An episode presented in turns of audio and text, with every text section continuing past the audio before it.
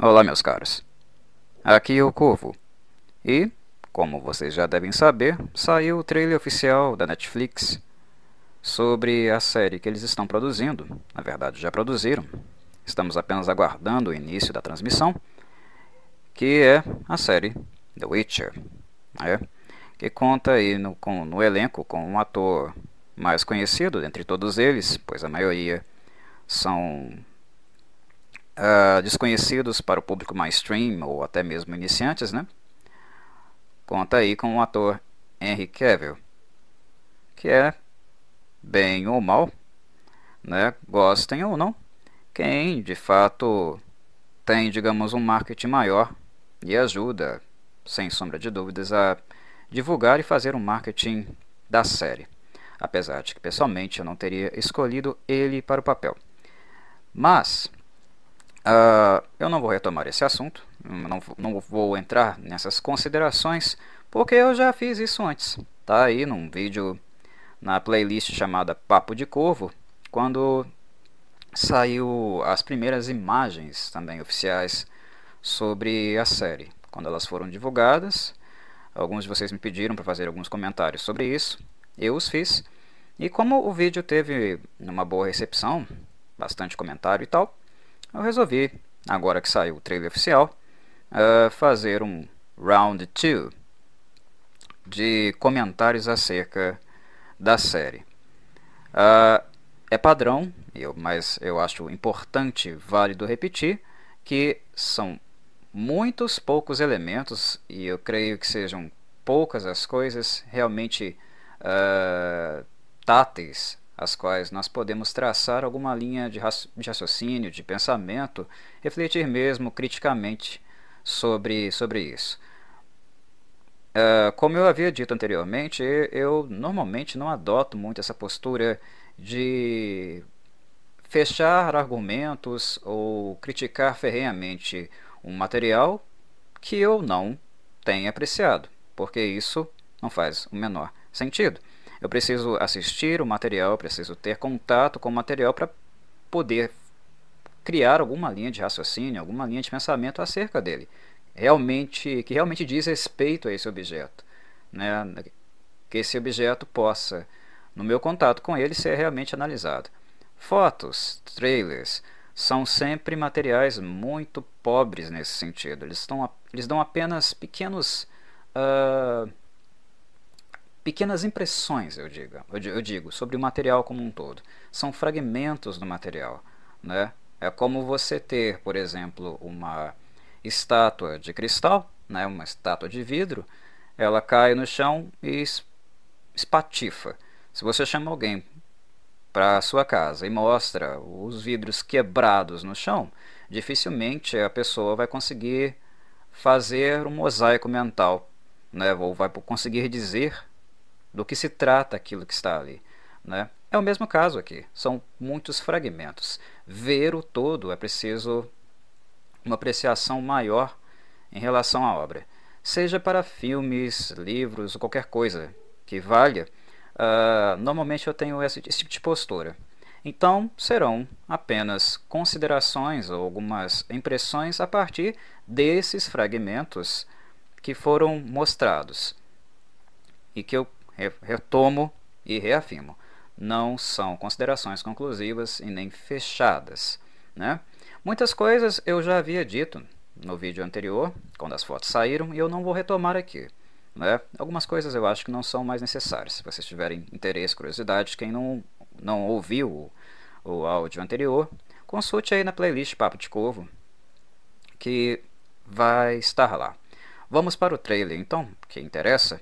Eu vou apreciar o trailer aqui com vocês e fazendo algumas pausas e alguns comentários a partir do que vier à minha, à minha mente. Como eu sempre falo também, eu gosto de associação livre, gosto de, de pensar, de é, criar e não trabalhar com um roteiro prontinho. Vamos lá então.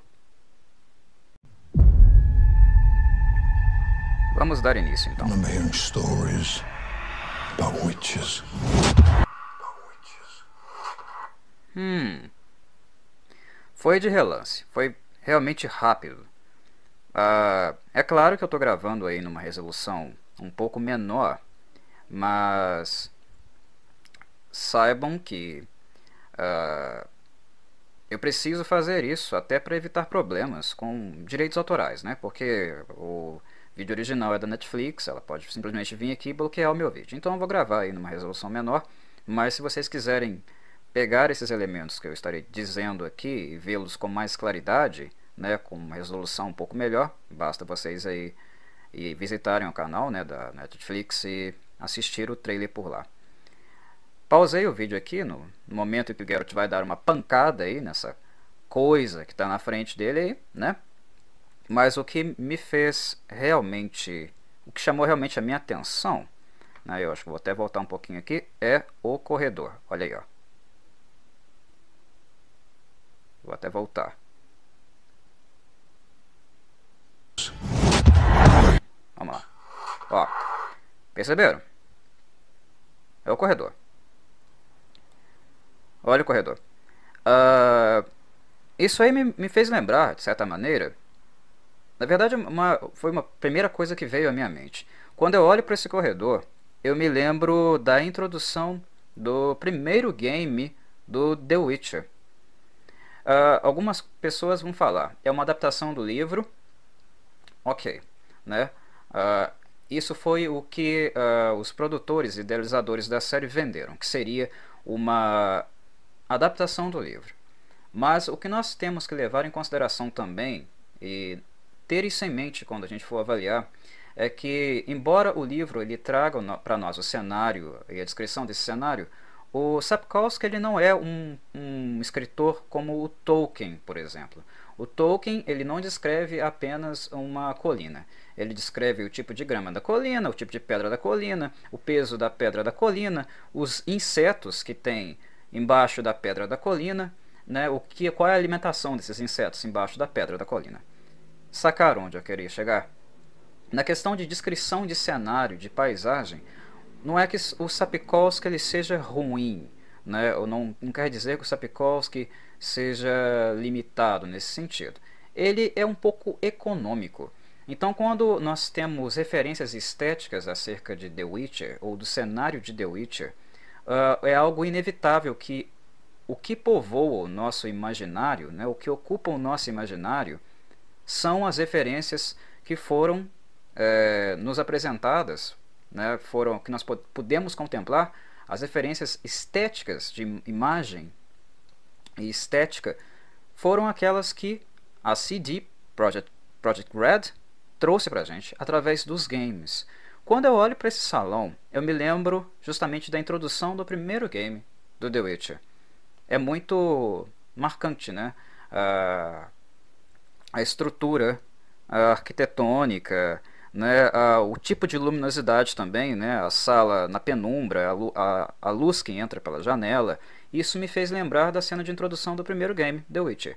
E que, é claro, né, vai nos remeter ao primeiro conto da obra, né, não teoricamente o primeiro conto que o Sapkowski escreveu, mas referente ao primeiro livro, né, que é o livro O Último Desejo. Né? Esse livro introduz a, a, o, o, o, bruxo, né? no capítulo 1, uh, ah, e refere-se à estriga. Né? A estriga que o Geralt supostamente uh, foi solicitado uh, para retirar uma maldição. Essa, essa cena me remete justamente a isso. Não sei se será a estriga, mas eu suspeito que sim que talvez a série, como uma forma de introduzir também as pessoas, comece como o livro começou. Né? Vá pelo mesmo caminho e introduza o Geralt através do, do episódio, né? do, do acontecimento com a estriga. Não vou falar o que acontece, obviamente, porque isso é um spoiler, principalmente para quem não assistiu, para quem não jogou e para quem não leu. Mas para mim, a, a imagem, a cena é muito clara nesse sentido. Eu acho que se refere a isso, aparentemente. E tenho em mente o que eu disse: referências estéticas. Uh, nosso conceito de como as coisas devem se parecer ou não Os games influenciam o nosso imaginário e com certeza influenciaram também quem escreveu o roteiro, quem produziu a série e assim por diante. Então essas coisas elas vão se misturar, inevitavelmente vão se misturar. O que nós já estamos vendo aí nessa cena, elas já estão se misturando. Luminosidade, estilo arquitetônico e tá bacana, gente, tá, tá bonito. Né? Se nós tomarmos uh, o que eu acabei de mencionar como referência, tá bonito. Tá, tá realmente muito caprichado. Mas vamos continuar. Is it true what they say? Elves are the originals. Elves are the originals. Hum. Brocklon. Vou voltar um pouquinho aqui porque aquela caverna tava lindíssima. Olha a luz ali. Eu ainda não sei, eu não consultei nem pesquisei o suficiente para descobrir onde a série foi realmente filmada, né, onde eles trabalharam com ela. Mas, pelo que eu estou percebendo, uh, em questões de estética, o negócio vai ser bem caprichado. Brocklon é uma floresta, não sei se vocês lembram das referências do livro, é uma floresta densa. Né? Ah, as dríades em Brocklon elas vivem numa floresta completamente densa, preservada. Né? Uma floresta muito, muito, muito antiga. Ah, é muito complicado você trabalhar conceitualmente muito próximo realmente da origem, porque filmar em floresta densa é complicado mesmo. Né? Imagina as pessoas irem para uma Amazônia da vida filmar na Amazônia. Você morre na Amazônia, rapaz. Né? No, ninguém entra na Amazônia e começa a sair filmando por lá. Né? Mas é possível sim nós consultarmos e termos acesso a tipos de vegetação que nos remetem a Brooklyn. Basta que as florestas, a floresta seja minimamente preservada, que tenha árvores antigas, né? E algo também que influi nesse tipo de floresta, quando ela é muito densa, é a luminosidade. Luz em Brooklyn é, era algo muito específico, muito marcante nos livros também, porque não apenas a floresta era densa. A floresta também, em alguns setores dela, pela densidade dela, a luminosidade era baixa. Então, luminosidade é algo que tem que ser bem trabalhado e ter bastante atenção quando nós estamos, nós estamos falando de Brooklyn. Se aqui for Brooklyn, uh, eu creio que é algo que nós poderíamos comentar ou fazer algumas, alguns botamentos. Vamos lá. Olha, uh, pela imagem de fundo eu estou gostando, estou gostando realmente do que eu estou vendo. E se essas aí são as, as, as dríades de, de Brocklon, no caso, uh, outra coisa preciso dizer. Nós sabemos que as dríades uh, não nascem dríades, elas são transformadas em dríades. Há um processo para se tornar dríade. Né? Uh, eu falo isso tanto no sentido fisiológico quanto mental, psicológico. Né? Uh, quando nós encontramos a dríades, elas é claro que elas nos remetem a humanoides, mas um aspecto delas é modificado. E esse aspecto é tanto, tanto comportamental como também é, mental. É, você, é como se você estivesse lidando com uma, com uma criatura completamente diferente. Ela vê o mundo diferente, ela pensa diferente, né? ela se move diferente. Então é como se fosse um completo, um completo estrangeiro em relação ao caráter humano, do comportamento humano mesmo. Né? Uh, mas antes de julgar, vamos terminar né, a cena, que aí eu, talvez eu possa falar com mais propriedade. É, eu acho que é Brocklon mesmo. Pela, pela cena aí da Siri, né? Uh, parece que é realmente é Brocklon. É, são muitas mulheres no mesmo lugar, né? Se tem só mulher e a floresta é densa, Brocklon, pessoal. As dríades estão muito humanas para o meu gosto. Pessoalmente, esteticamente falando, eu esperava um maior trato com elas, uh, até porque parece que a série não está poupando dinheiro no, no que consiste a, a produção né, parece que ela gastou, ela investiu realmente dinheiro e quer que essa série dê frutos, que ela dê lucros. Parece que a Netflix não foi mão fechada. E nesse sentido dava para caprichar um pouquinho mais nas dríades. Né? Elas estão muito humanas, parecem apenas uma tribo. Né? Elas parecem ah, uma tribo da floresta. E as dríades não são isso. Né?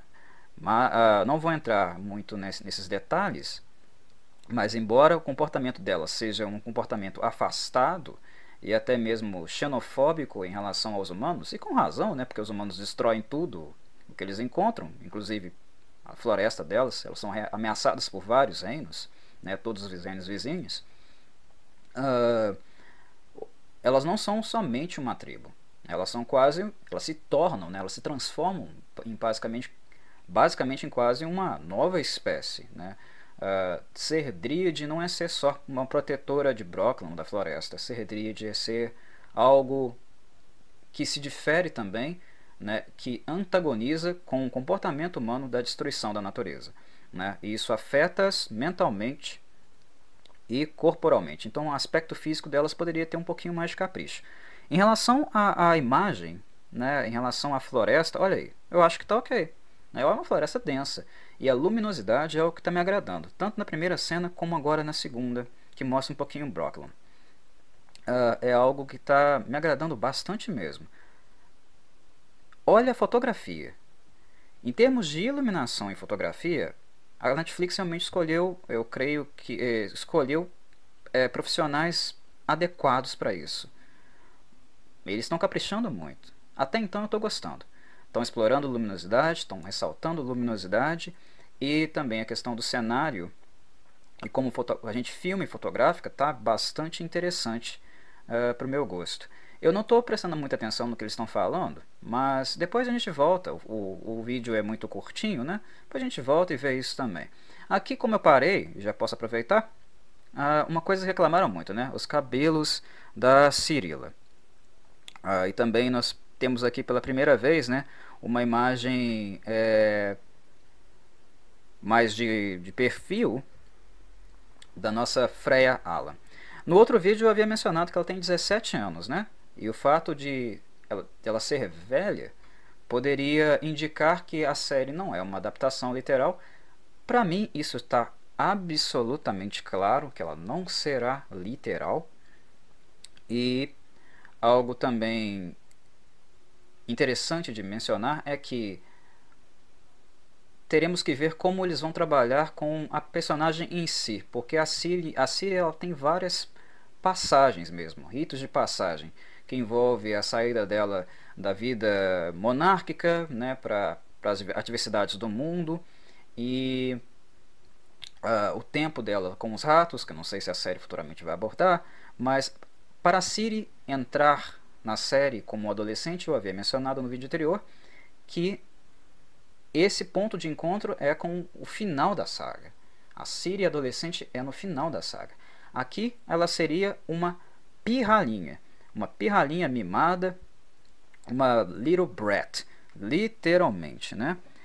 Eu acho que quando a série opta por trabalhar com, com a Anya, uh, não, com a Freya Allan, né, uma, uma atriz mais é, velha, e abordando a Cirila já com uma idade mais avançada, pessoalmente eu acho que a série uh, tomou uma decisão uh, um pouco equivocada, mas isso é uma opinião pessoal minha, até porque é uma adaptação, né?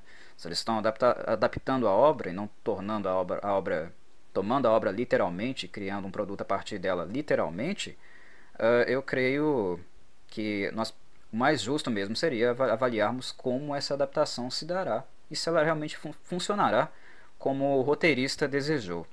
Mas uh, eu, na minha opinião, o que se perde quando nós pegamos a Cirila já adolescente, retirando ela da, da infância, que é o tempo cronológico, né, o marco temporal aqui, é que uh, a, talvez a relação dela com Geralt seja prejudicada a partir daí.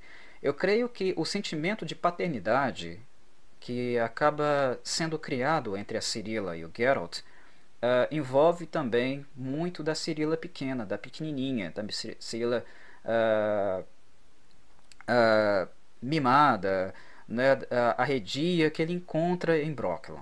Né? o sentimento de pai e filho começa com ela pequenininha e ela ainda sendo muito influenciada pelo tipo de vida que ela tinha em Sintra, o tipo de criação que ela teve com a avó. E algo que é muito importante nesse ponto da história e que eu acho que é, é fundamental ser mencionado é o, o imaginário infantil. A Cirila aqui, ela já tinha ouvido histórias sobre o Geralt, sobre ser a criança surpresa, né? uh, e todos aqueles acontecimentos em, em Sintra, né, que envolveram o Dune, a Paveta, enfim. Uh, há algo que povoa o imaginário infantil da série, que é a sensação, a fabulação, a fantasia.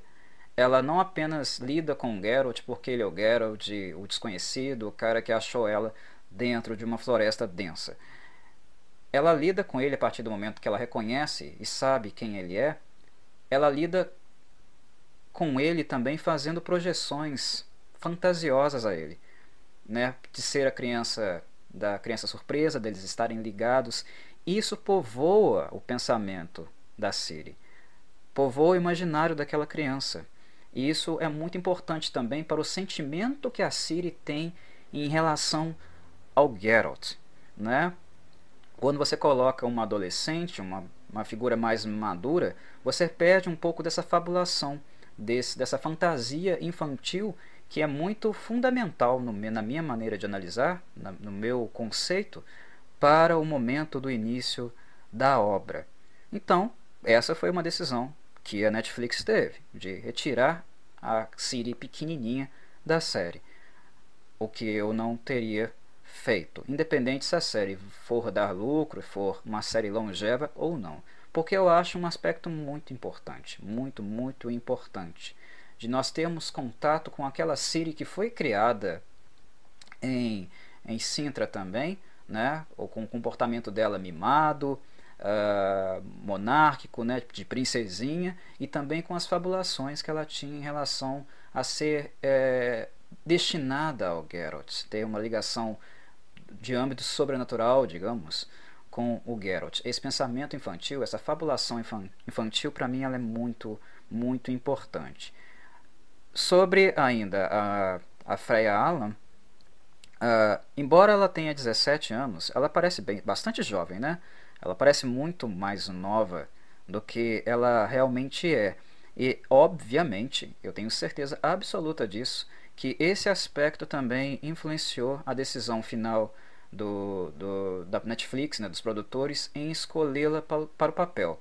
Claro, ela deve ser uma atriz capaz também de uh, interpretar de maneira concisa, né, de maneira uh, assertiva o papel. Mas eu acho que a aparência mais nova também foi interessante né, nesse, nessa escolha. Eu acho que também teve influência nessa escolha. Sobre os cabelos. Tem gente, muita gente reclamando né, sobre a tonalidade dos cabelos. Se nós tomarmos Geralt e, e Cirilla, né, a princípio muitos vão achar que os cabelos deles são iguais e tal. Mas quando nós é, vamos aos livros e consultamos o material, nós percebemos que o cabelo do Geralt ele é descrito mais como cabelo branco, né, que é muito em virtude também do processo que ele sofreu né, com os, os mutagênicos, né, que provavelmente mutaram o corpo dele e transformaram o corpo dele no corpo de um bruxo, né, um Witcher propriamente. Os cabelos do Geralt são brancos. Os cabelos da Cirila aparentemente são brancos também, né, mas na verdade, descritivamente, eles são cabelos que tendem a um tom mais prateado, platinado, digamos. Não seria prata, mas algo mais platinado. E o cabelo da da Anya aqui, né? Anya não, confundindo com a atriz da Yennefer. Essa aqui é a Freya, Freya Allan. O cabelo aqui da Freya, ela é loirinho, né? É um loirinho bem clarinho, né? Ela parece até nórdica, uma atriz nórdica, né? Pelo tom de cabelo dela, embora ela seja inglesa, mas uh, tá, é, é um, um bem clarinho. A série original, o tom do cabelo dela seria platinado e do Geralt branco, né? Mas são características estéticas, é porque o povo reclama e tal, né? Que poderia sim né, ser representado, por que não? Mas que eu acho que não tem grande peso assim não. O que interessa é como a história será contada, se o roteiro será bom, será bom, se o pacing será interessante. Eu acho que essas coisas são mais é, é, importantes, a meu ver. Mas vamos continuar aí com o trailer. Depois a gente volta e vê o que está sendo dito. When humans and monsters arrived, Tô me tentando mais as imagens. taught the humans how to turn chaos into magic. Yennefer. Olha, a série tá maravilhosa em termos de cenário. Cenário e figurino. Tá? Ah, a Netflix não economizou dinheiro nesse sentido. Os personagens estão bem vestidos. Há quem vai reclamar do, do, do corcelete de couro do Geralt, ok, e tal, que não é muito fiel. Mas eu volto a lembrar, eu já tinha feito isso no vídeo anterior, que, que ah, o, os trajes de um bruxo não são muito refinados não, porque os bruxos não ganham muito dinheiro, pessoal. Na verdade, aqui no, pelo que eu estou vendo no trailer até agora, e pude ver no trailer até agora, o Geralt, inclusive, ele está muito mais refinado e bonito em termos de traje vestido do que é, necessariamente ele ganha como Witcher, tá? Ah, o Geralt ele passa muito tempo tendo que fazer trabalho para pagar a, a, a ceia, sabe, do, do dia. Né? E passa fome muitas vezes, né? principalmente no, no princípio da obra. Né? Então a vida de um Witcher não é uma, uma vida cheia de luxos, não. E os trajes do, do Geralt, no caso, estão até mais bonitos do que eu acho que ele teria dinheiro para arcar. Porque, ah, para quem leu e consultou um pouquinho sobre é, armaduras, trajes mais bélicos, né? Ah, não eram trajes muito baratos, não, tá? Curtidores, forjadores, não cobravam muito barato, não. E a série até então, tudo que eu tô vendo em termos de traje, de figurino, tá bonito. Até as próprias dríades, elas estão muito bem trajadas para dríades. elas estão muito bonitas. Olha só o traje delas, né? Feito com muito esmero.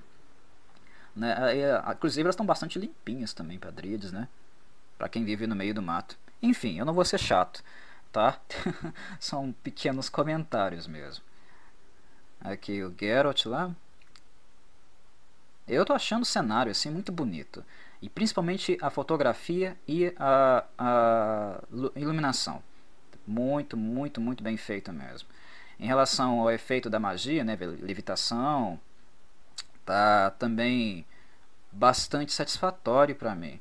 Tá tudo muito realmente muito bonito. Para quem se importa muito com o aspecto estético, eu acho que nesse ponto as pessoas que se importam realmente com isso não vão ficar muito é, chateadas. Then the humans slaughtered them. Chaos is the most dangerous thing in this world. Olha. Olha como a, a Freya Allan parece muito mais jovem do que ela realmente é. E agora, com a luz maior nos cabelos, aí ó, aí sim, a gente está se aproximando realmente de um tom de cabelo próximo e real da Cirila. Da Cirila. A gente vai ter que esperar a série realmente para poder, para poder ver se qual é rea- realmente o tom de cabelo que usaram para ela. Porque depende muito, vocês estão vendo? Depende muito da, da iluminação da cena em questão. Tem horas que ela parece muito loirinha, tem hora que parece que o cabelo dela já é mais claro, né? Que tende mais ao platinado.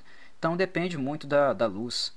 É por isso que eu mandei vocês. Mandei não, né? Pedi para que vocês não é, dessem tanta importância para aquelas fotos que saíram, porque tudo depende de como você está fotografando, da luz que você está usando, como ela incide nos cabelos, né? Então a gente vai ter que esperar um pouquinho mais para ver realmente como ficou, né? Para aqueles que realmente ligam, se importam muito com esses aspectos. Eu pessoalmente gostaria de ver a Siri com cabelo platinado, sim, porque eu acho que é uma característica muito importante do personagem dela. Mas não tô achando ruim não, tá? Não tô achando ruim não. E voltando a ressaltar, a senhorita Alan parece muito, muito mais nova do que alguém com 17 anos. But without control, chaos will kill you.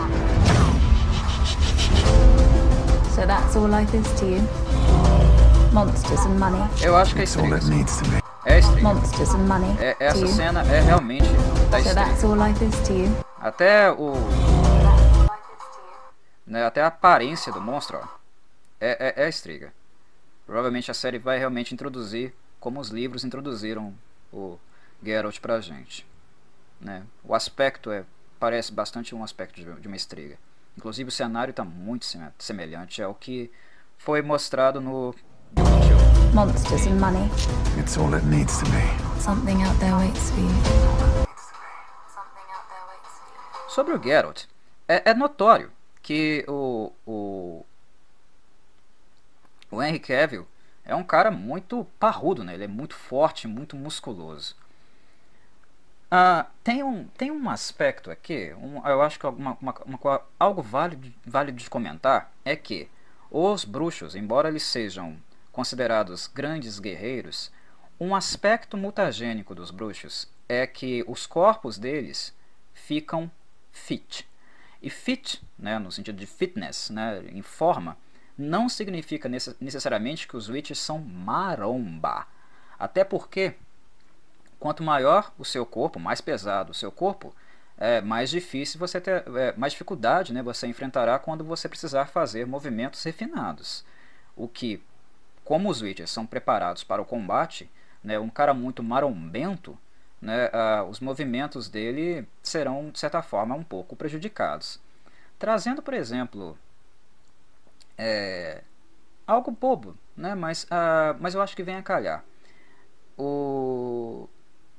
Muitos de vocês devem ter visto Dragon Ball na vida, né? Lembram do Trunks, Trunks Fortão, né? O quanto que aquilo prejudicava os movimentos dele? Essa ideia que o Akira Toriyama usava lá repete-se aqui. Ah, e, e- e não, e não é uma ideia do Akira Toriyama, mas é de combate corporal em si mesmo. Né? Quando você é muito forte, você é claro que a força eh, te traz eh, vantagens e benefícios. Mas os Witches precisam fazer movimentos muito eh, complicados, movimentos muito complexos. Eles precisam ter uma locomoção muito eh, aprimorada, porque eh, isso se dá por causa da, da natureza das criaturas que eles enfrentam. Muitas criaturas são, é, inclusive, insectoides. Então, piruetas, rolamentos. Quando você é muito forte, não é que você não vai conseguir fazer isso. A questão é que o movimento será mais lento e mais dificultado do que para uma pessoa que é mais ah, magra. Né? Quando você passa pelo processo mutagênico e sobrevive a ele, são poucos né, que sobrevivem, se tornam realmente bruxos, The Witchers, o seu corpo não fica forte necessariamente, ele fica resistente à doença, a envelhecimento, você envelhece também de forma mais lenta, né? mas não, não quer dizer que o processo mutagênico faz que você crie músculos. Ah, mas witch, os, witch, os bruxos, né, o The Witchers, ah, não são fortes, então são. Até porque eles trabalham o tempo inteiro, eles lutam com criaturas o tempo inteiro. Então eles estão em exercício físico o tempo inteiro. Então a musculatura deles é muito mais desenvolvida do que se comparada com um ser humano normal. Mas isso não quer dizer que os caras são uh, fisiculturistas. Hum, apareceu um novo inscrito aqui. Atrapalhou um pouquinho, mas nada. Problemático. Vamos lá. Uh, já falo com vocês, pessoal. Até daqui a pouco. Uh, mas assim.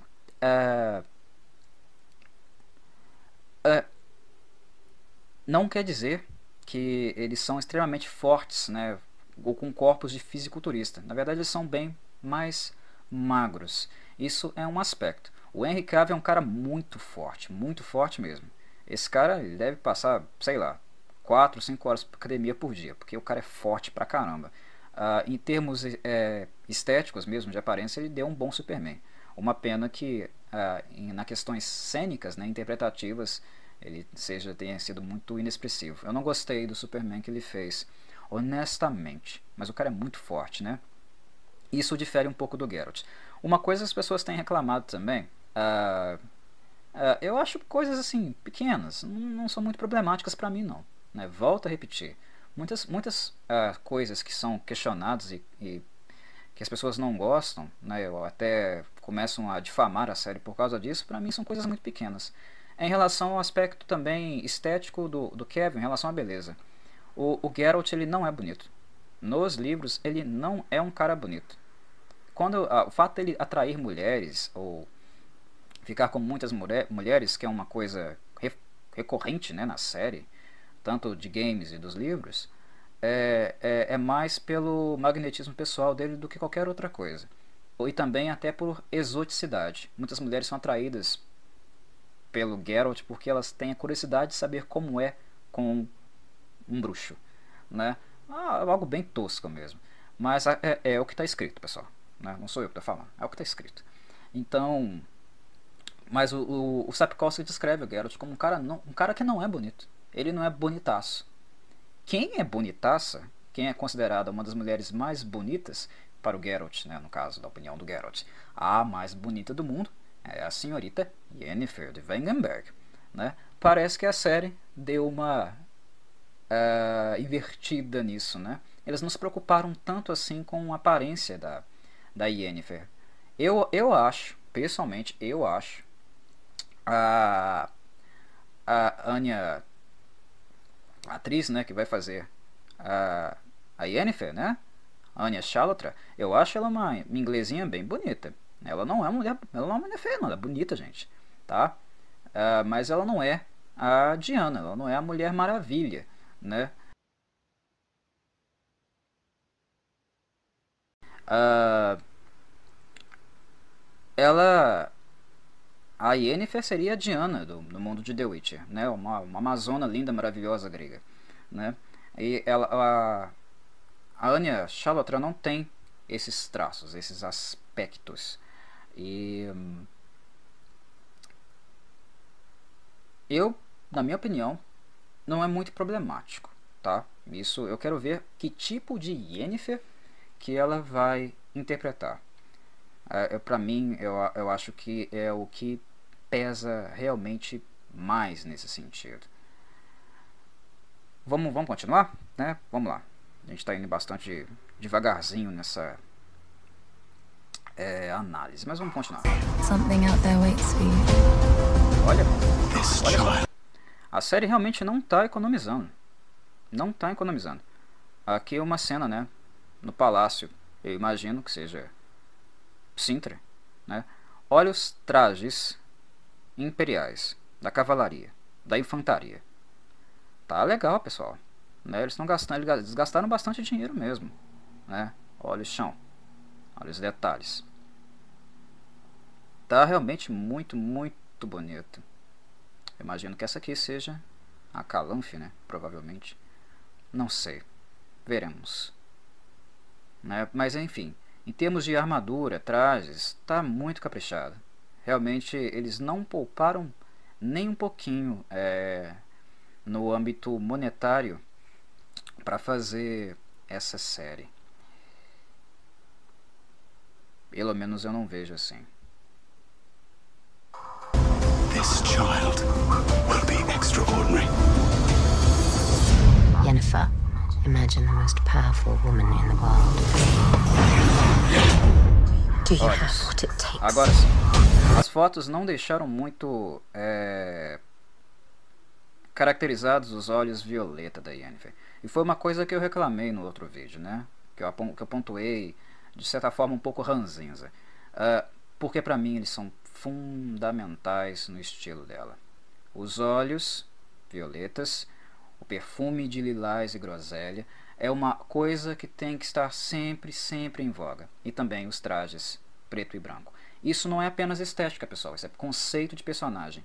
O fato de ser violeta os olhos, de usar lilás e groselha como perfume, e ter a roupa preta e branca, como eu havia falado e explicado no vídeo anterior das fotos, vocês podem voltar se quiserem ouvir mais sobre isso, é que esses aspectos são aspectos que não são triviais, no sentido de que são apenas é, estéticos, uma roupa ou algo que a Yennefer utiliza para se apresentar socialmente. Isso faz parte do temperamento dela também. O fato de vestir preto e branco diz um pouco do humor da Yennefer, né? dos extremos em que ela circunda devido à grande impulsividade que a personagem tem. Né? Ela vai do preto ao branco. né, dependendo da, do dia, das intenções, dos objetivos que a Yennefer tem, ela é uma personagem impulsiva e de extremos. Os olhos violeta, o que ela escolhe para si também, né, as transformações que ela passa no âmbito da beleza, lembrando que as feiticeiras, originalmente, a maioria delas não são bonitas, elas alteram o corpo a partir do uso de magia. Né? É, é, o que ela escolhe para si é algo que tem muita importância, porque a Yennefer também é uma personagem que carrega uma certa mácula, né, um certo estigma devido às deformações que ela tinha quando ela era é, criança. Né? Ela se tornou bonita, mas muito em virtude também da magia. E os olhos violeta também são importantes porque uh, não é apenas look, é devido ao impacto que isso tem no Geralt. O Geralt é muito uh, impactado pelos olhos dela. E ele não lembra dela apenas uh, no que diz respeito às relações que eles têm, né? mas também na maneira como ela olha para ele, esse olhar, né? esse entreolhar, o que está contido, o sentimento que está contido nessa entrevista, né, nesse entreolhar dos dois. Ele lembra sempre, esse é muito recorrente na obra, dos olhos dela. Então, os olhos dela precisam de destaque. E aqui, diferente lá das fotos, tá tendo, ó. Tá vendo? A série tá acertando na luminosidade, na fotografia. Isso está me agradando bastante. não sei vocês, mas isso tá me agradando realmente bastante mesmo. Estou gostando do que tô vendo. Vamos lá. You have what it takes.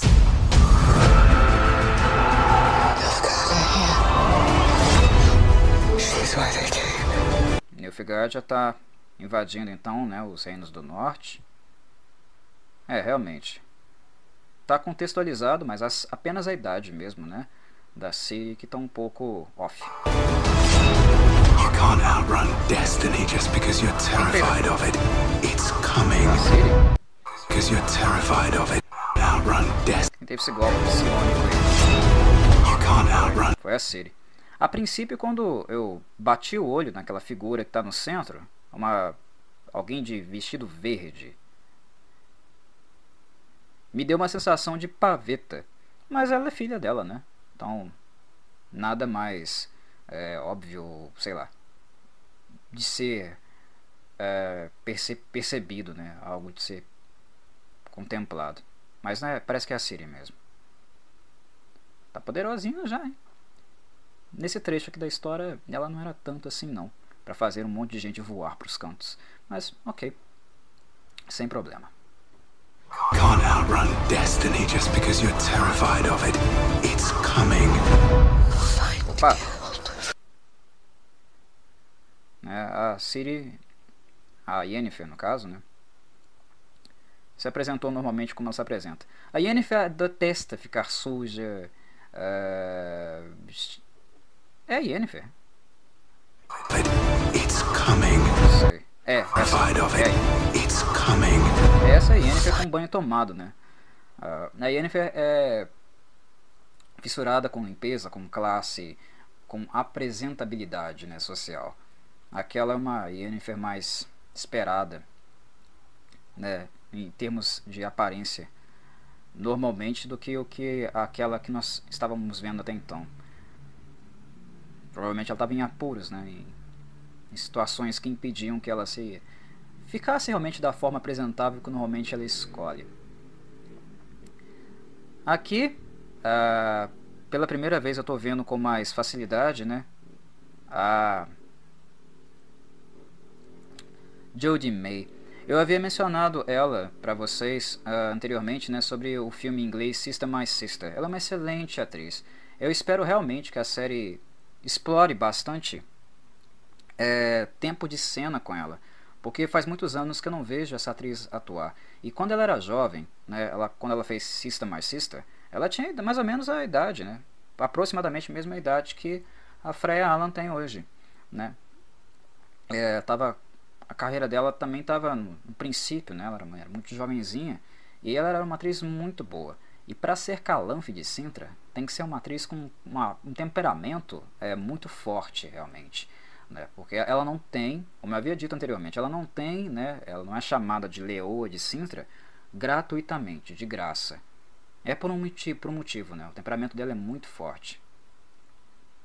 Eu espero que nós tenhamos muito tempo de cena com ela.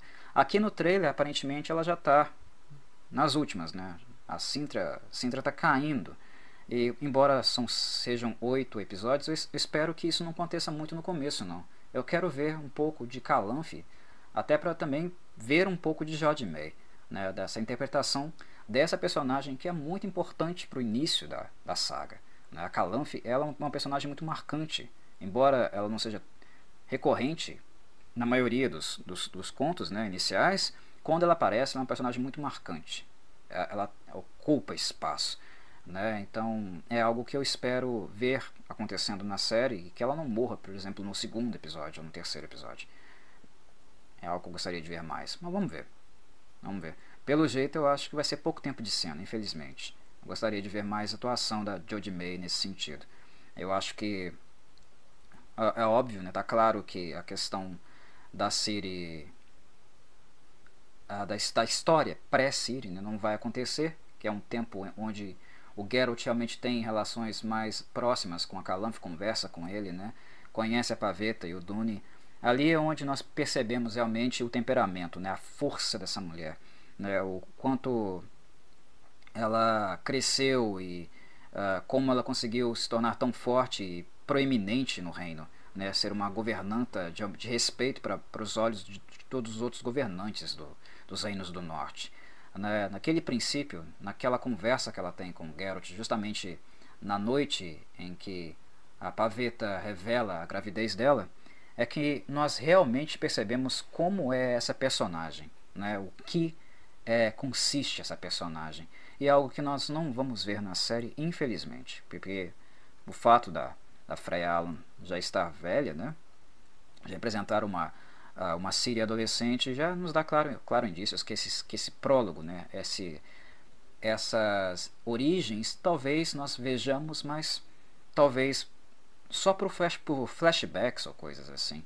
Talvez é, seja esse o caminho que eles escolham nesse sentido. Vamos ver, né? É um pouco cedo mesmo para dizer. I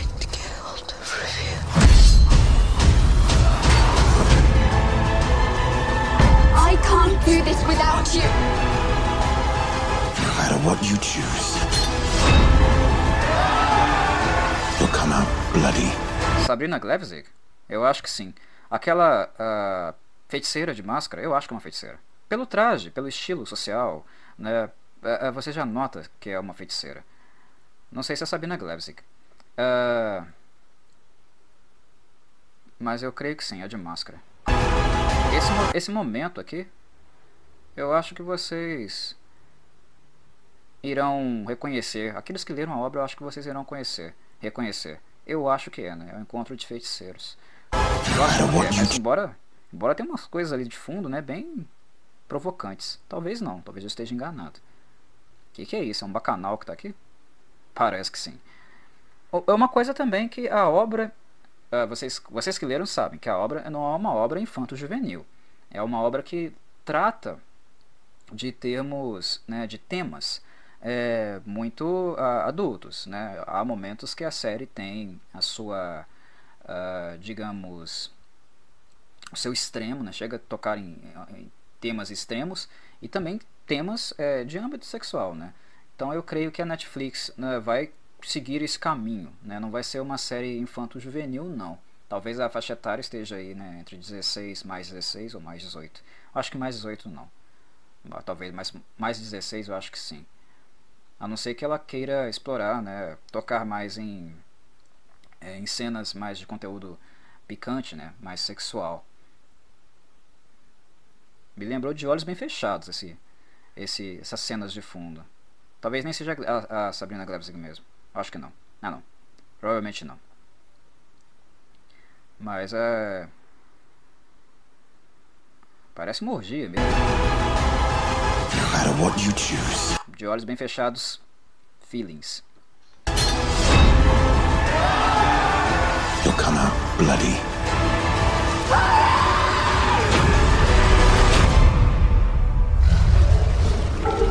Olha, CGI.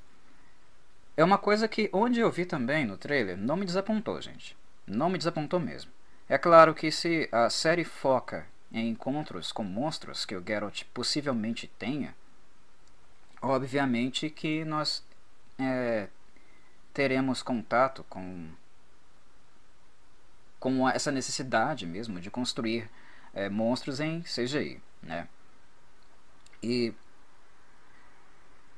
é sabido que a obra mesmo, os livros, não giram em torno do Geralt caçando monstros. Né? Isso é coisa mais do game mesmo.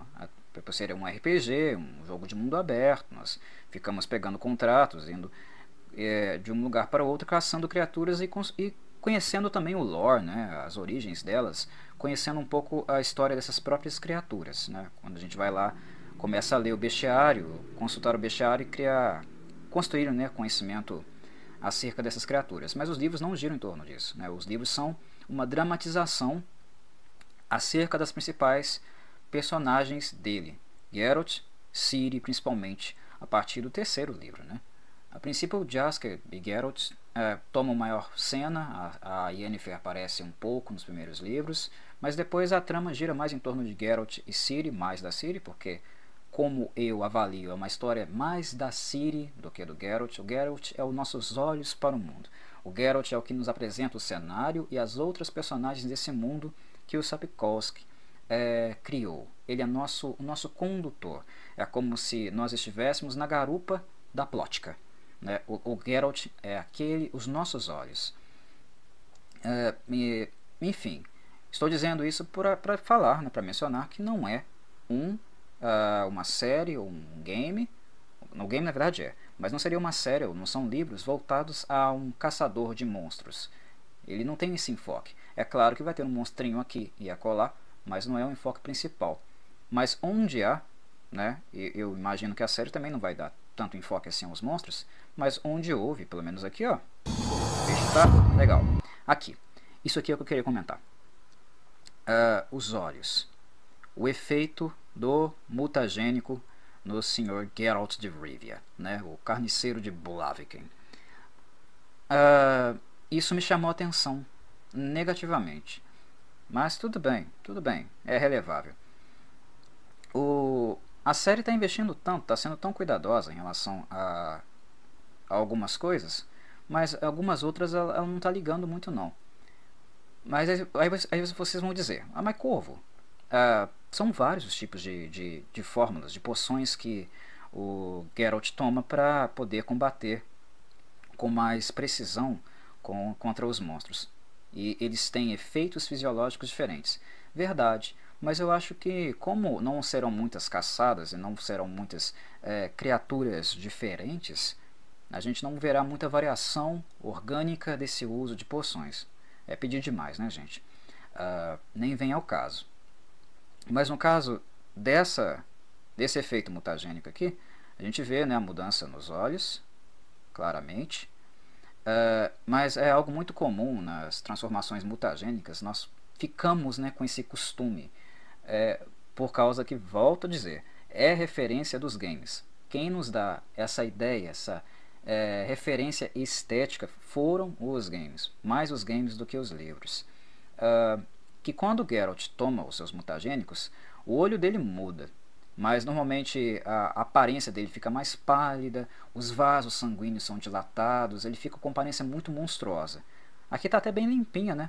O Geralt está me lembrando uma possessão demoníaca, no caso, mais do que alguém totalmente intoxicado por uma poção extra, super, master blaster é, tóxica. Né? Uh, aparentemente eu não gostei. A princípio eu não gostei desse, desse aspecto da, do mutagênico aqui não. Mas são coisas pequenas. Em relação ao medalhão, né, ele já está mais visível. Agora ele está mais visível para todo mundo. Né? Não é aquela desgraça, também não é aquela bele belezura dos, é, dos games, né? Particularmente o medalhão do game ele é mais bonito, né? Ele tem aquela cabecinha do, do lobo. Mas o, o, o realmente a série está seguindo os livros. E nos livros é realmente uma medalhinha assim. E a gente pode perceber que ela não é lisa, né? Que ela tem lá engravado, né? Como também é no livro.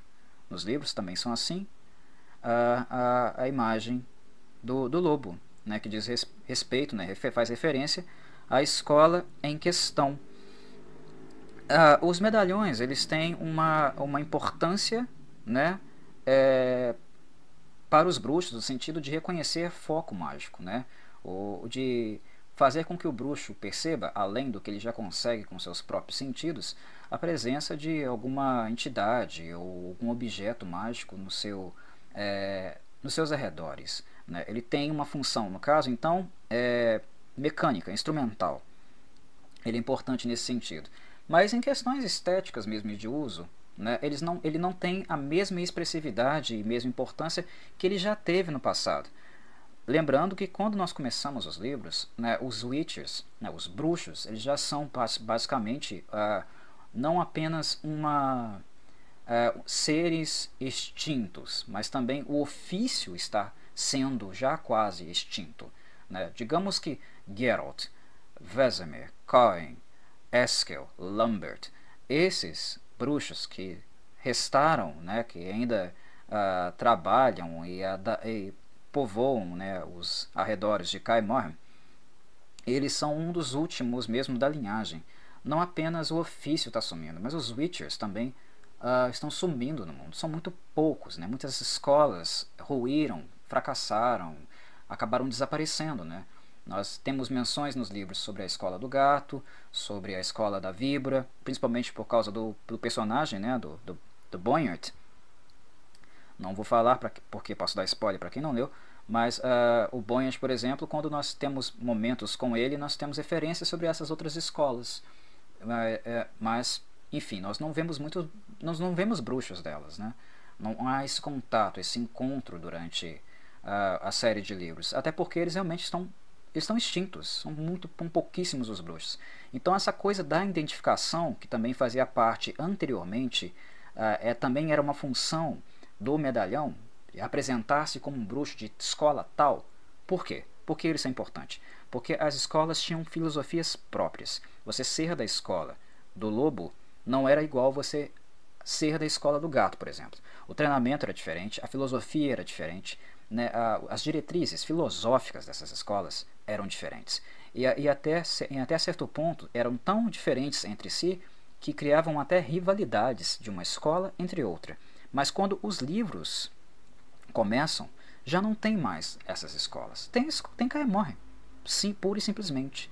Então, até para se reconhecer, ah, você é um bruxo da escola do lobo.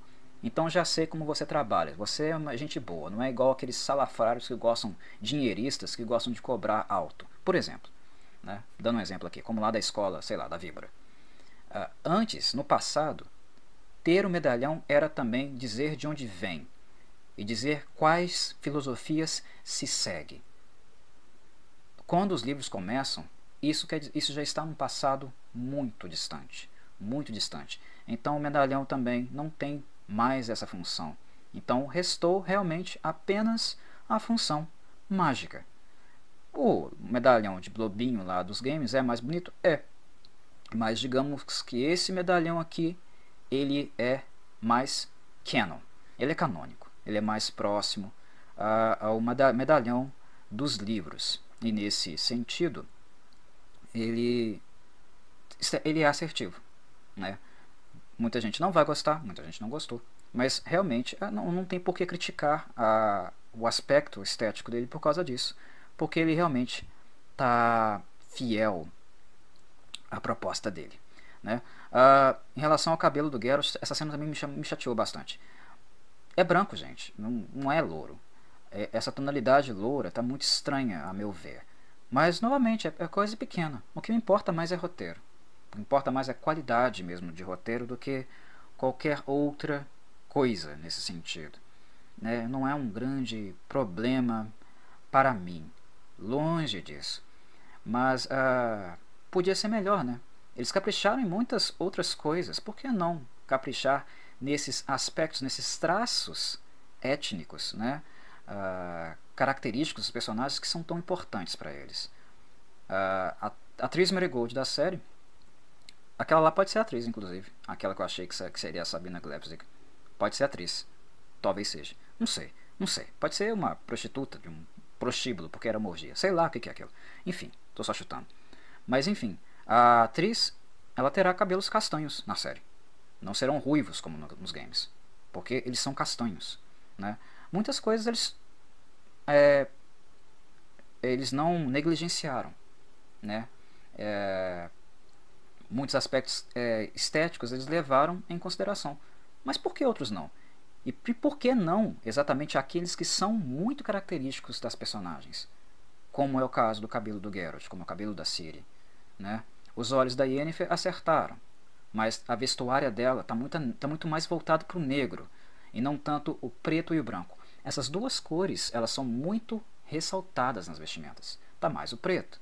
Então por que ser é, mais, uh, digamos, hardcore, mais old school, com algumas coisas e não outras. Quais são os critérios que foram adotados? Por quê?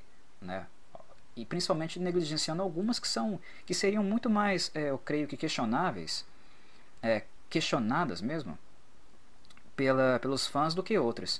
Algumas coisas que eles é, realmente é, prezaram mais, muita gente nem vai ligar, não vai se importar com isso. E, em compensação, outras que eles não ligaram, não, não importaram muito e não fizeram questão de ser exatamente conceituais e fidedignos com como é na realidade, que as pessoas iriam reclamar, eles deixaram de fazer. Parece aqui até provocação, né? não sei, mas uh, parece, né? Uh, eles poderiam ter evitado muita reclamação né, gratuita assim das pessoas, e houve bastante, é, com esses detalhes, aqueles que são mais canônicos, preservar eles e mudar algumas outras coisas que não são tão importantes assim. Mas é, parece que não tiveram muito essa preocupação, né? Enfim, vamos lá. Aí acabou o trailer, né? Eu vou voltar a ele e deixar ele seguir, só pra gente ver o que está sendo dito, né? Porque eu me foquei, prestei mais atenção às cenas. E para a gente ver realmente o texto e talvez tecer alguma, algum comentário em relação a ele em contraste com as cenas. Né? Agora vou prestar mais atenção e falar hum, é, menos. Vamos lá. I remember hearing stories about witches. Is it true what they say? Elves are the original sorcerers of the continent. When humans and monsters arrived. Elves taught humans how to turn chaos into magic. And then the humans slaughtered them. Pera aí. Ele tá contando isso pra. pra Yennefer? Com quem que ele acha que ele tá falando? Uh, eu não sei até que ponto esse, essa série vai ser literal. Ela não vai ser literal. Uh, mas algumas coisas uh, são simplesmente fora de, de contexto. Ele estava falando que os elfos eram os primeiros realmente, os primeiros realmente feiticeiros do mundo. O que é verdade. Né? Os, o, antes dos humanos, os elfos já conheciam, já dominavam, já trabalhavam com a magia é, há muito mais tempo. Muito mais tempo. Né? Eles são criaturas milenares. E é claro que o contato com essas forças, né, com essa energia arcana e a maneira de manipulá-la, é claro que teve a influência dos elfos. E aquele cara, que deve ser um feiticeiro também, não sei, está falando isso para a Yennefer, aparentemente. Né? Como vocês podem ver aqui, o olhinho lá, ó, violeta. Né? Essa aqui é a Anya. Ah, ele falar isso pra Yennefer é meio estranho, né? Porque a Yennefer, gente, eu lembro do áudio anterior eu falei, a Yennefer é uma anciã. A minha preocupação, maior preocupação em relação a Anya, não é o aspecto estético dela. Para mim isso tudo é superficial. Né? A forma que ela, que ela, aparenta ser, se ela parece ou não com a Yennefer, eu não me preocupo em relação a isso. Para mim isso é superficial. Para mim o texto tem que ser bom. O personagem tem que ser leal a, a, ao conceito dele. Ele tem que representar o que ele realmente é. E eu falei isso categoricamente no vídeo lá que eu fiz sobre as fotografias quando elas saíram. O que pesa no personagem de Yennefer de Wengenberg é a idade que Yennefer de Wengenberg tem. Ela é a mulher mais bonitona, aparenta ter lá, sei lá, pouco, 30 e poucos anos, que é a flor da idade de uma mulher, da beleza de uma mulher. Uh, Ok, mas isso é aparência. A Yennefer é velha, ela é uma anciã. Ela mantém a aparência dela em virtude do uso da magia. Né? Ou seja, uma anciã não afeta apenas o caráter estético. O estético é o que menos importa nesse sentido. O fato de você ser ancião é o fato de você ter viajado mais, você ter lido mais, ter estudado mais, ter tido contato com outras culturas, ter tido experiências de vida que te amadurecessem ou endurecessem. Ou seja, são aspectos que influenciam cognitivamente, intelectualmente, né, e comport, é, no sentido comportamental também, uh, da personagem. Você ser alguém de 70 anos, a sua mentalidade é completamente diferente para o mal, para o bem ou para o mal. Né? Tem pessoas que retrocedem, são muito barbarizadas durante a vida, né? que se tornam muito duras, estúpidas, mas enfim. Mas aquelas pessoas que têm um desenvolvimento intelectual considerável, a experiência de vida delas acaba tornando essas, essas personagens muito fortes, muito potentes. Né? A, a, a Yennefer é esse caso. E o meu temor era o fato da Anya ser muito jovem, ela tem 19 ou 20 anos, eu acho, não me lembro exatamente, mas ela é novinha, uh, é que ela talvez seja uma, uma personagem muito pesada para ela na idade que ela tem agora. Mas, Corvo, isso é arte cênica, ela tem texto para ler. Ok, ok, ela tem ela pode realmente desempenhar esse papel. Tanto que eu não coloquei em, em dúvida a capacidade dela para interpretar um personagem tão vivido assim. Né? O, o que eu uh, depositei foi realmente nos roteiristas essa responsabilidade de retratarem uma Yennefer de Wengenberg realmente fiel a, ao dos livros, no termo, no sentido do, do conhecimento dela e da, da presença dela, que é algo que a idade dela que favorece é, nesse sentido. A Yennefer é uma, uma personagem com vários traumas, com vários assuntos mal resolvidos, mas uh, ela é uma personagem marcante, ela tem presença. Ela quando entra dentro de um lugar, uou, Yennefer de Vandenberg entrou aqui. Entendem? Né? É, é um, tem, o temperamento dela, né, a presença dela é algo que requer muita, muita experiência mesmo, o que torna o trabalho de interpretá-la muito difícil. E até então o que eu estou vendo pelo trailer é uma Yennefer numa situação muito frágil. Ela está chorando, ela está quebrada, uh, ela está muito sentida com alguma coisa e agora um carinha aí falando para ela que eram os elfos que ensinaram a magia, não sei o que. Então eu não sei exatamente aqui esse contexto aqui está fazendo refer é, referência. Se é um flashback, né? se são vislumbres de um passado distante, se está mostrando um pouco as origens da Yennefer, pode ser. Pode ser que eu esteja criticando aqui uma coisa que, historicamente, né, temporalmente, é o que a série está apresentando aqui. Talvez aqui não seja o tempo presente. Mas se for, é um problema. Alguém falar sobre feitiçaria, sobre magia para Yennefer, como se ela não soubesse, é estranho. E uma coisa que tem me chamado a atenção, ela está muito quebrada, ela está muito é, frágil mesmo. A Yennefer tem um conto, né, que está lá no segundo livro, chamado A Espada do Destino, um conto que chama Um Fragmento de Gelo. Esse conto, se eu não me engano é o segundo do segundo livro, ele é uma aula didática sobre o temperamento da Yennefer e sobre as marcas, os estigmas que ela tem. A Yennefer, ela não se mostra frágil ela, ela é reprimida a ponto de não se permitir demonstrar fragilidade ou qualquer, uh, entre aspas, entre aspas, tá? Fraqueza. Ela sempre se mostra imponente. Sempre, sempre. Ela está destruída, ela está arrebentada, machucada, quebrada, mas ela não mostra, ela guarda. Isso é repressão mesmo. Né? Ela se reprime para não mostrar, por causa do orgulho dela né? Ah, e a maneira como metódica, gelada que ela lida com as situações também, como ela corta vínculos afetivos que podem torná-la mais fragilizada, menos dura do que ela se tornou para poder atingir os objetivos dela ou até mesmo para sobreviver, uh, é algo que está muito caracterizado naquele, naquele conto, um fragmento de gelo.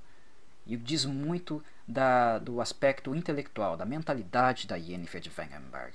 Né? E a Yennefer que nós estamos vendo aqui está bem diferente disso. Está bem, tá muito, muito diferente disso. né? E não foi só nessa cena não, vai ter mais cenas aí pra frente. Chaos is the most dangerous thing in this world. But without control, chaos will kill you. So that's all life is to you? Monsters and money. It's all it needs to be. Something out there waits for you. This child will be extraordinary. Yennefer, imagine the most powerful woman in the world. Do you have what it takes?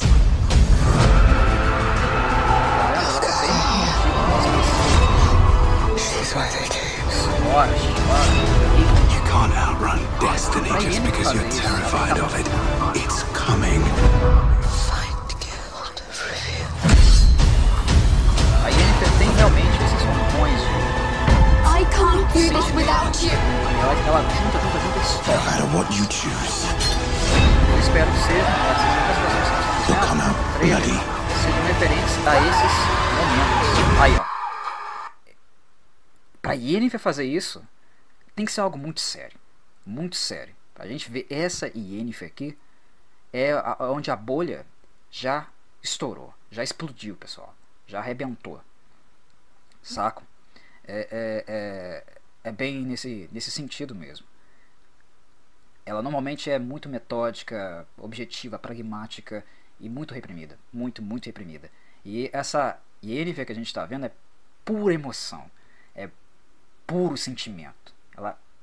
Bah! Ela explode. E esses, quando a Yennefer faz isso na, nos livros, são momentos muito pontuais. Então, é, vamos ver o que, que vai ser, né? Tá, eu fico curioso com isso. Eu quero ver realmente qual direção que eles vão dar para Yennefer de Wengenberg. Talvez o que eu estava esperando e depositando enquanto uma, uma dificuldade para Anya, no sentido de fazer jus à personagem naquele âmbito mental todo que eu estava falando, talvez nem seja necessário. Talvez o roteiro tenha pedido eh, para, para ela uma coisa completamente diferente disso. Pode ser uma versão da série, da Yennefer da série, não necessariamente a do livro. É uma adaptação. Esse negócio de que o livro, é, os livros, a série é baseada nos livros, baseou-se até certo ponto. Até certo ponto. Né? Até o que é conveniente.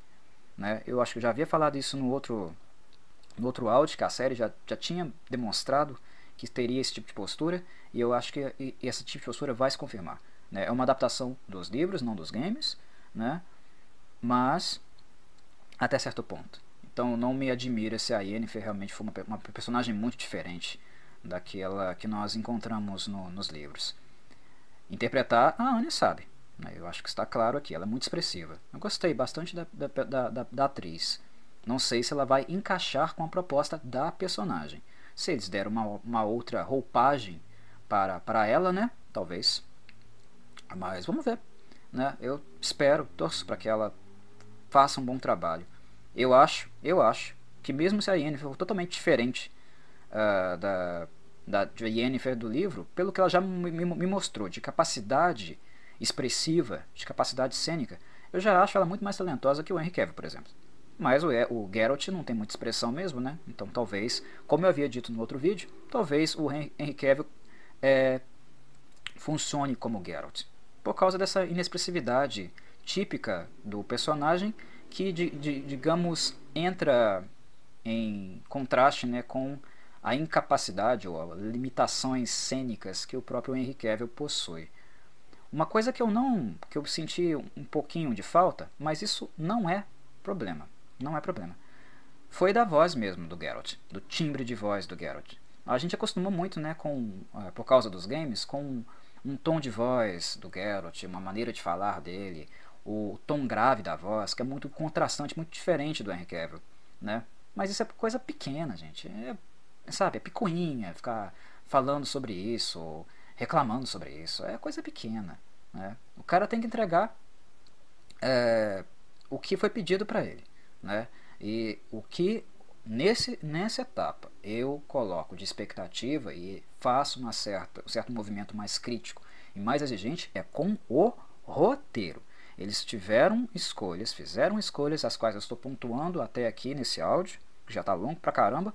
Fizeram escolhas E agora eles vão ter que se haver com elas. Que o roteiro seja coeso, seja fluido, entregue realmente uma, uma boa adaptação segundo as escolhas que eles fizeram. Senão, crítica é crítica e nós vamos criticar.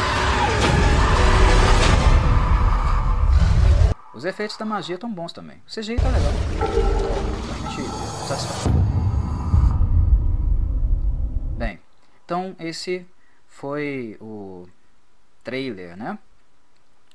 E uma, uma passagem que a gente fez é, por ele, esse comentário, vídeo, vídeo comentário, comentário de trailer, que eu não tinha feito até então e resolvi fazer, né?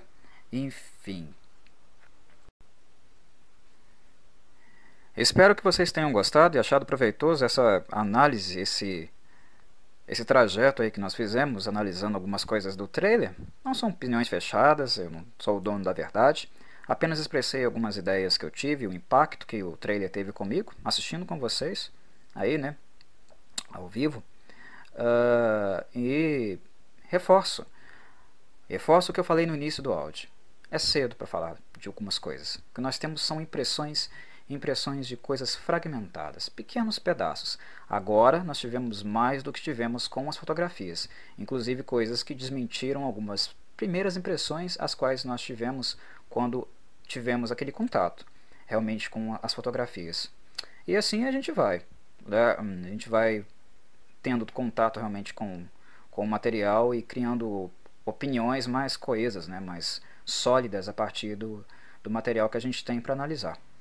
Se vocês continuam, continuam achando interessante esse formato de vídeo e gostariam que ele voltasse a acontecer como aconteceu anteriormente e agora está acontecendo, Falem nos comentários, se vocês quiserem que eu analise os episódios também, faça algum comentário acerca da, da série quando ela sair. Eu estou à disposição e talvez, se eu tiver alguma coisa relevante para falar, eu fale. Uh, nesse, nesse caso, tanto das fotos como dos vídeos, eu acho que eu tinha coisas relevantes para dizer. Uh, nem tão relevantes assim, mas algumas eu acho que são que foram relevantes.